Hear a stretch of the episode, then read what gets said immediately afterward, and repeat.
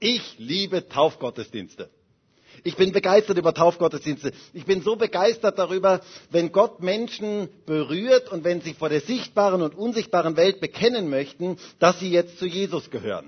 Und heute möchten 4 Leute, 2 im ersten und 2 im zweiten Gottesdienst, in der Taufe bezeugen, dass sie jetzt den Weg mit Jesus gehen. Und das ist einfach genial. Ich freue mich über Taufe.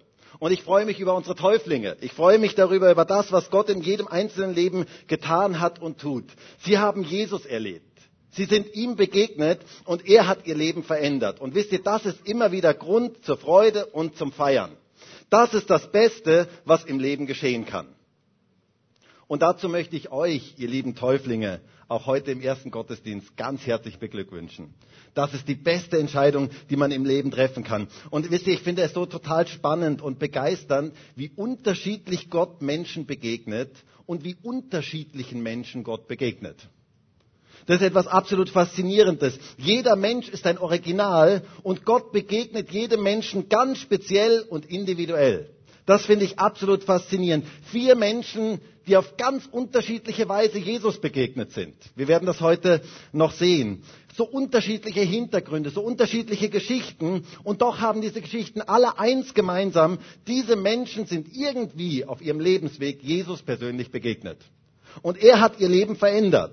Und das begeistert mich. Das begeistert mich immer wieder neu. Jesus ist heute noch erlebbar. Und zwar deswegen, weil er lebt. Er möchte Menschen ganz persönlich begegnen. Wisst ihr, eine Begegnung mit Jesus macht den großen Unterschied. Viele Menschen heute in unserem Land nennen sich ja Christen. Und sie sagen, sie sind Christen. Ich habe immer wieder Leute erlebt, die mir sagen, ja, ich bin ja auch irgendwie Christ. Aber wisst ihr, sich Christ zu nennen, heißt noch nicht unbedingt Christ zu sein. Das ist ein sehr, sehr großer Unterschied. Ich habe mal diese Geschichte gehört, die mir sehr gefallen hat, die das sehr, sehr schön veranschaulicht, die ich schon hier und da mal erzählt habe. Da gab es einen General und der hatte ein wichtiges Treffen mit seinem Chef und als er seine Jacke anziehen wollte, merkte er, dass ein Knopf an der Jacke fehlte, abgerissen war. Und das durfte natürlich nicht passieren und so rief er seine gesamte Kompanie zusammen und er fragte, gibt es einen Schneider hier? Und keiner meldete sich. Es war mucksmäuschenstill. Dann fragt er ein zweites Mal, ich frage noch einmal, gibt es einen Schneider hier? Und wieder war totale Stille, bis dann irgendwann ein junger Rekrut sich meldete und sagte, Herr General, ja, ich Schneider. Und dann sagt der General, okay, treten Sie vor, nähen Sie mir diesen Knopf an. Da sagte der junge Mann, Herr General, Sie haben da etwas falsch verstanden. Ich heiße Schneider, aber ich bin nicht unbedingt ein Schneider. Wisst ihr, nicht jeder Schneider ist ein Schneider. Und nicht jeder Müller ist ein Müller. Und nicht jeder Wolf ist ein Wolf. Und nicht jeder Graf ist ein Graf, wenn ihr versteht, was ich meine. So zu heißen, heißt noch nicht unbedingt das zu sein. Manche Menschen nennen sich Christen, aber sie sind es vielleicht gar nicht wirklich. Wer ist eigentlich ein Christ? Ein Christ ist ein Mensch, eine Person, die Jesus Christus persönlich erlebt hat. Und die in einer persönlichen Beziehung zu Jesus Christus steht. Und das haben diese 4 Leute, die wir heute taufen dürfen, erlebt. Sie haben Jesus erlebt. Und er hat ihr Leben verändert. Und das finde ich immer wieder etwas absolut Geniales. Und wisst ihr, gerade in der Apostelgeschichte finde ich das so genial, wie unterschiedlichen Menschen Gott dort begegnet. Das sind die unterschiedlichsten Menschen. Das sind Hausfrauen, das sind Fischer, das sind Soldaten, das sind Gefängnisdirektoren, das sind Finanzminister, das sind Christenverfolger, das sind Geschäftsleute und. Total unterschiedliche Menschen. Aber alle ein gleiches Erlebnis. Sie sind irgendwo auf ihrem Lebensweg Jesus begegnet. Und das hat einen Unterschied gemacht. Und dann haben sie sich taufen lassen. Und heute möchte ich mir mit euch eine Frau, eine Lady aus der Apostelgeschichte anschauen, die auch getauft wurde. Und wisst ihr, diese Lady ist ganz, ganz speziell. Sie ist nämlich mit der Grund, warum wir heute hier sitzen. Sie war nämlich die erste, die in Europa getauft wurde. Die erste Europäerin. Und die möchte ich mir mal mit euch heute anschauen. Ihr Name war Lydia, eine wohlhabende Geschäftsfrau. Und ich lese aus Apostelgeschichte 16, Vers 13 bis Vers 15. Und da heißt es, und am Tag des Sabbats gingen wir, das ist Paulus, Silas und so weiter, hinaus vor das Tor an einen Fluss, wo wir eine Gebetsstätte vermuteten. Und wir setzten uns nieder und redeten zu den Frauen, die zusammengekommen waren. Und eine Frau mit Namen Lydia, eine Purpurhändlerin aus der Stadt Thyatira, die Gott anbetete, hörte zu. deren Herz tat der Herr auf, dass sie Acht gab auf das, was von Paulus geredet wurde. Als sie aber getauft worden war und ihr Haus, bat sie und sagte, wenn ihr urteilt, dass ich an den Herrn gläubig sei, so kehrt in mein Haus ein und bleibt. Und sie nötigte uns. Ich finde es total interessant, was für einen speziellen Platz gerade auch Frauen bei Gott haben. Manchmal gibt es ja Leute, die sagen, die Bibel wäre frauenfeindlich. Ich habe das immer wieder mal gehört und ich muss dann immer ein bisschen schmunzeln, weil eigentlich genau das Gegenteil ist der Fall. Frauen hatten einen ganz besonderen Platz bei Jesus. Ihr müsst euch vorstellen, das war damals in einer Zeit geschrieben, wo Männer dominierten und wo Frauen total verachtet wurden. Im Judentum kursierte der Satz, besser eine Schriftrolle verbrennen, als sie einer Frau in die Hand zu geben. Das war so der Zeitgeist der damaligen Zeit. Und genau in dieser Zeit umgibt sich Jesus mit Frauen, die ihn sogar finanziell unterstützen. Unglaublich für die damalige Zeit. Und wer waren denn die ersten Zeugen der Auferstehung? Frauen. Die Frauen waren die Ersten. Die Frauen und diese Frauen sollten die Botschaft den Männern weitergeben. Und was taten diese tollen Männer? Genau, sie glaubten nicht, heißt es dort. Also Frauen haben eine ganz spezielle Beziehung, eine ganz spezielle Rolle bei Gott. Und hier in unserer Geschichte wird eine Frau getauft. Die erste Europäerin wird getauft. Eine geniale Geschichte. Und schauen wir uns das mal etwas genauer an. Wer war denn diese Lydia? Es heißt hier von ihr in Vers 13, und am Tag des Sabbats gingen wir hinaus vor das Tor an einen Fluss, wo wir eine Gebetsstätte vermuteten. Und wir setzten uns nieder und redeten zu den Frauen, die zusammengekommen waren, und eine Frau mit Namen Lydia, eine Purpurrenterin aus der Stadt Thyatira, die Gott anbetete, hörte zu. Das Erste, eine Geschäftsfrau auf der Suche. Eine Geschäftsfrau auf der Suche. Lydia war eine wohlhabende Frau, eine Geschäftsfrau. Sie handelte mit Purpur. Wisst ihr, Purpur damals war sehr, sehr kostbar. Dieser rote Farbstoff, der von der Purpurschnecke gewonnen wurde, ein abgesonderter Saft, roter Saft von der Purpurschnecke, der eignete sich hervorragend zum Färben von Wolle und von Leinen. Und ihr müsst euch vorstellen, um nur wenige Gramm dieses begehrten Farbstoffs zu gewinnen, musste man den Saft von 10.000 Purpurschnecken haben. Von 10.000 Purpurschnecken. Deswegen war das, weil die Produktion so kostenintensiv war dieser Farbstoff unglaublich teuer. Und eigentlich nur für Könige zu erschwingen. Also diese Frau, sie hatte eine Kundschaft in den höchsten Kreisen. Sie war eine reiche und eine einflussreiche Frau. Eine Geschäftsfrau aus Thyatira, einer Stadt, die berühmt war für die Purpurfärberei. Eine Unternehmerin, die ganz viel Geld hatte und ganz viel Erfolg hatte. Aber diese Lydia sie merkte etwas, dass nämlich das ganze Geld sie nicht wirklich zufriedenstellte. Sie merkte, dass das ganze Äußere, was sie hatte, trotz allem ein tiefes Vakuum in ihrem Herzen war. Etwas in ihrem Herzen war, was nicht dadurch gestillt wurde, was nicht durch all die äußeren Dinge gestillt wurde. Sie machte sich auf die Suche. Sie machte sich auf die Suche nach Gott. Trotz des ganzen materiellen Reichtums, trotz all des Erfolgs, den sie hatte, war tief in ihrem Herzen eine ganz große Leere. Und wisst ihr, das ist das, was bei ganz vielen Menschen heute so ist. Ganz viele Menschen heute haben materiell alles Mögliche und doch ist innen drin eine ganz, ganz tiefe Leere.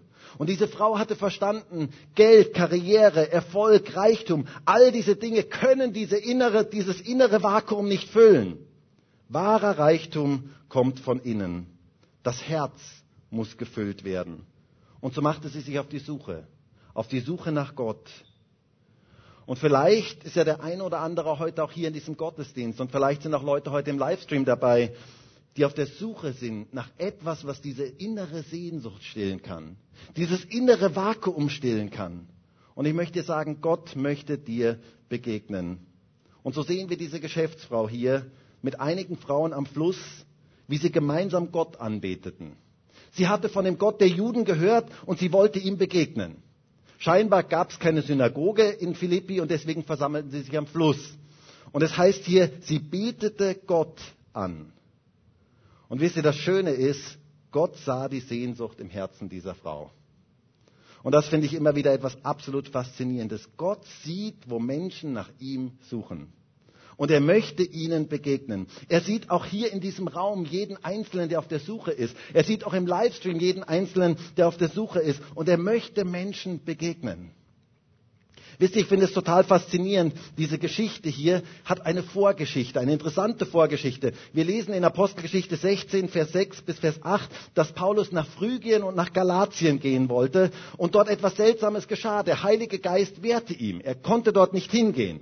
Und dann wollte er nach Mysien und nach Bithynien gehen und der Geist Gottes erlaubte es ihm wieder nicht. Und ich habe mich gefragt, warum?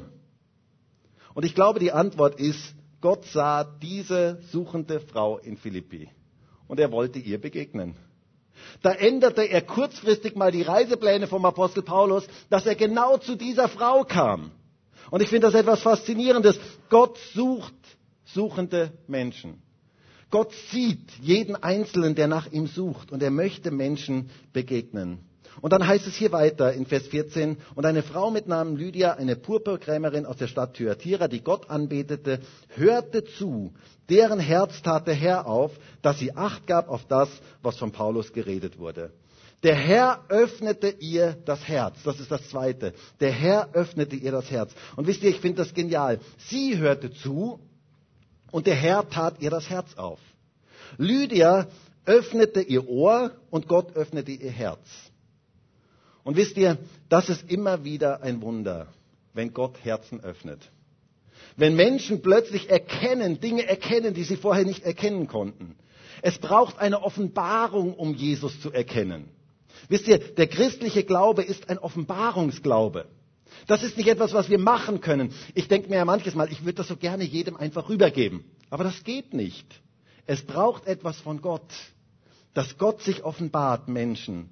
Lydias Augen wurden aufgetan und sie erkannte Jesus. Das, was sie vorher nicht sehen konnte, konnte sie plötzlich ganz klar und deutlich sehen. Und das ist bis heute noch immer das größte Wunder, das es gibt für mich.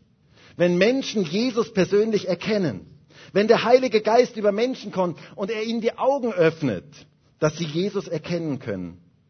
Dazu braucht es das Wirken des Heiligen Geistes. Der Herr tat ihr Herz auf. Wisst ihr, ich möchte das mal vergleichen mit der Fahrt von Graz nach Salzburg. Diese Fahrt bin ich früher häufiger gefahren und ihr kennt vielleicht diese tollen Bergmassive, die es da gibt auf der Fahrt von Graz nach Salzburg. Und normalerweise, wenn es schönes Wetter ist, dann sind da herrliche Bergmassive. Aber ich bin dort auch schon gefahren, da war kein einziger Berg zu sehen. Warum? Weil irgendein Glaubensheld sie versetzt hat. Irgendwohin anders versetzt hat? Nein, es war neblig, es war verhangen, man konnte die Berge nicht sehen. Aber wenn der Wind kommt, wenn der Föhn kommt, dann sieht man plötzlich die Berge ganz gestochen scharf. Und genau das ist das, wenn der Heilige Geist über einen Menschen kommt. Wenn er über einen Menschen kommt, dann weht er alles weg und dann sieht man plötzlich Jesus ganz klar und deutlich. Und das ist immer wieder ein Wunder und ein Geschenk, wenn Menschen das erleben. Es braucht eine Offenbarung von oben. Es braucht den Wind des Heiligen Geistes. Und das erlebte Lydia. Sie hörte zu und Gott tat ihr Herz auf. Und genauso möchte Gott auch heute Herzen öffnen. Er möchte Menschen ganz persönlich begegnen. Diese Lydia, sie erkannte das Kreuz, die Kraft des Kreuzes. Sie erkannte Jesus als ihren Herrn. Der Wind des Heiligen Geistes wehte in ihrem Leben. Und genau das haben auch diese 4 Leute und diese 2, die wir heute im ersten Gottesdienst taufen dürfen, erlebt. Sie haben Jesus erlebt. Sie haben ihn erkannt als ihren Herrn. Und das ist ein Wunder, das wir heute feiern dürfen.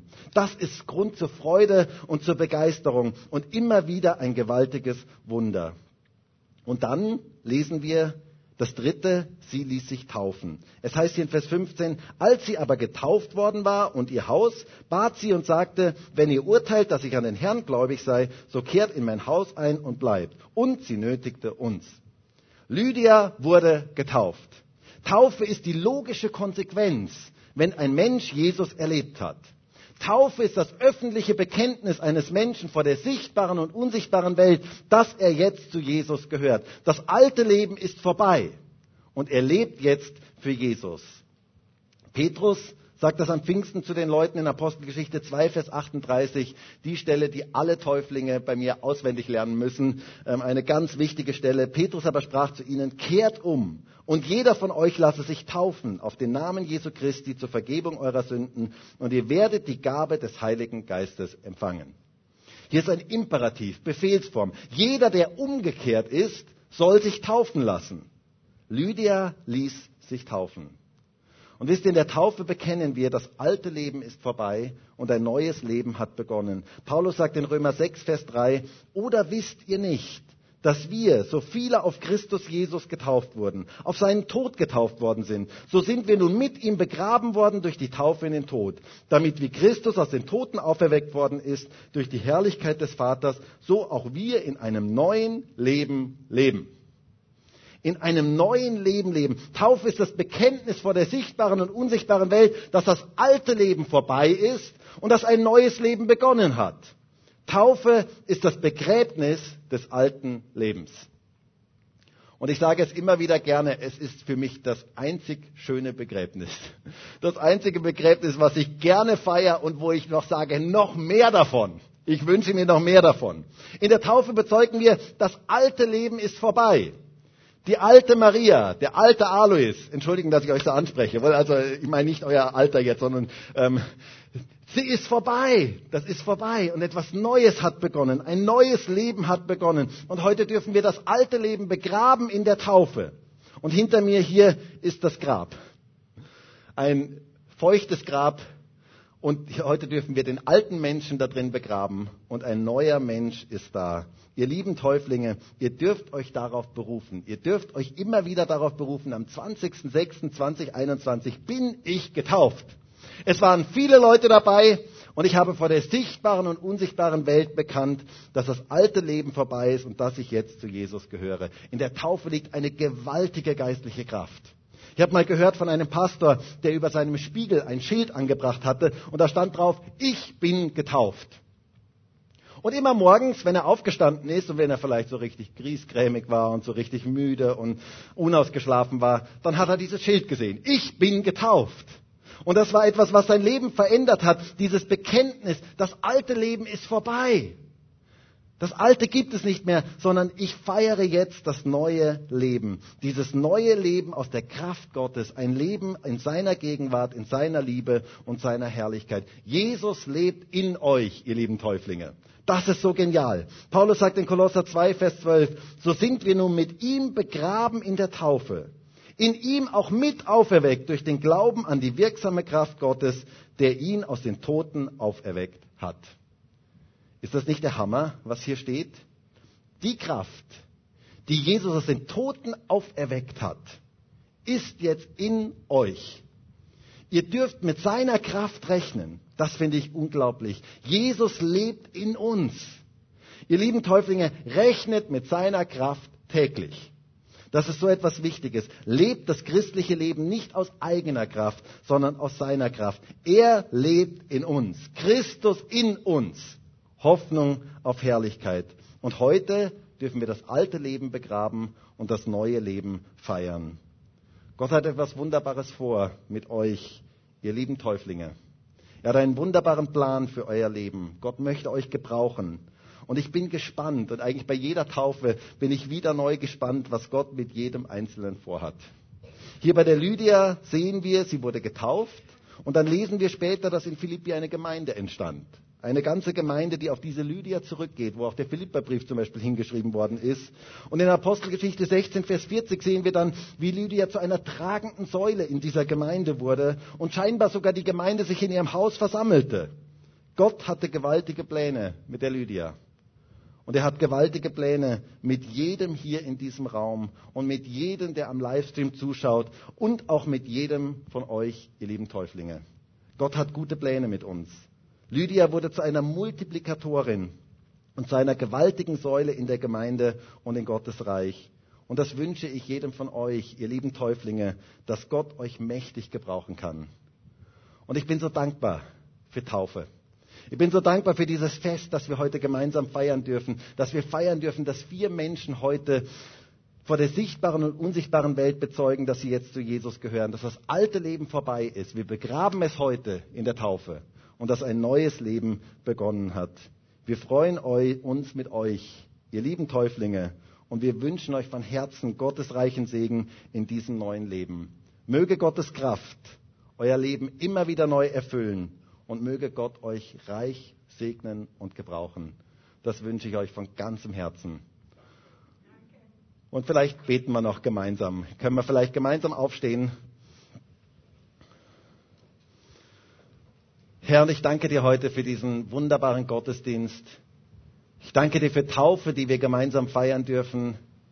Es ist einfach immer wieder etwas ganz Bewegendes, wenn Menschen dich persönlich erleben, wenn Menschen von dir berührt werden, wenn Menschen verändert werden. Und das ist immer wieder ein Wunder, dass du Menschen ziehst, dass du Menschen begegnest, dass du Menschen veränderst. Und dafür möchten wir dir von ganzem Herzen Danke sagen. Danke für diesen Sonntag heute, danke für diese Taufe. Und nimm du jetzt diese ganze Zeit in deine Hände. Danke dafür, Herr. Amen.